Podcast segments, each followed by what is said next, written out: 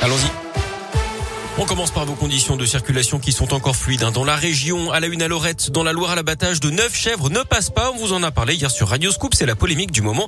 Sur une initiative personnelle, Gérard Tardier, le maire de la petite commune ligérienne, a fait abattre par la société de chasse locale neuf chèvres errantes sur sa commune. Il était reproché aux bêtes de venir manger de l'herbe et des fleurs sur les tombes dans le cimetière de Lorette. Sauf que le maire n'a jamais eu le feu vert de la préfecture de la Loire pour faire abattre ces animaux. Un abattage qui plus est interdit sur des chèvres. Une telle décision disproportionnée interpelle. Contacté par Radio Scoop, la direction de la SPA de Brignais, près de Lyon, a réagi. Est-ce qu'on abat des chèvres parce qu'elles mangent des fleurs? Non. Euh, il existe des abattages sur les états d'urgence ou de nécessité qui représentent un danger pour la population. Un chien qui a mordu à trois reprises, qui se retrouve en divagation dans la rue, il y aura un arrêté parce qu'il y a une dangerosité immédiate. Des animaux qui se retrouvent sur l'autoroute, qui risquent de causer un accident, qui peut entraîner euh, des conséquences dramatiques et des morts, il peut avoir un abattage, mais on est sur un état d'urgence si vous préférez. C'est des chèvres, la seule dangerosité qu'elles représentaient, c'est qu'elles mangeaient des fleurs. Elles cherchaient qu'à se nourrir, c'est bête. Hein Est-ce que des chèvres qui mangent des fleurs dans un cimetière, c'est un état d'urgence? La SPA, nous, on y met des doutes. Et à noter que la fondation Brigitte Bardot, elle devrait porter plainte dans cette affaire.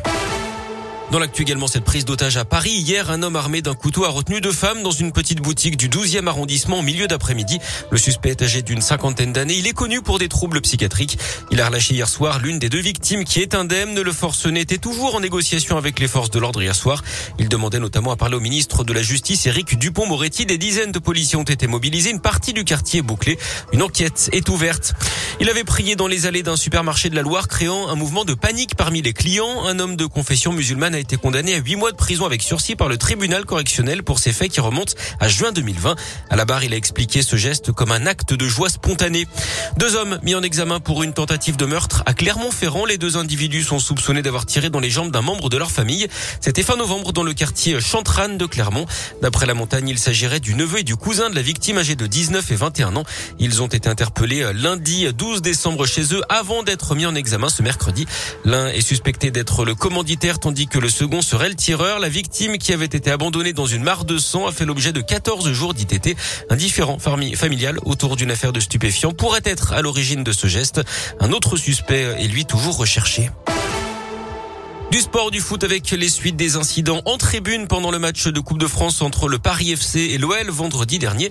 La rencontre avait été interrompue. Une instruction a été ouverte hier par la Fédération française. Elle rendra ses décisions le 28 décembre. Il s'agira notamment de décider du sort de la rencontre qui avait été interrompue à la mi-temps sur le score de 1 partout et de sanctionner le ou les clubs jugés fautifs. Une enquête a également été ouverte alors que des ultras du PSG ont pu être identifiés sur les vidéos de surveillance. Merci beaucoup.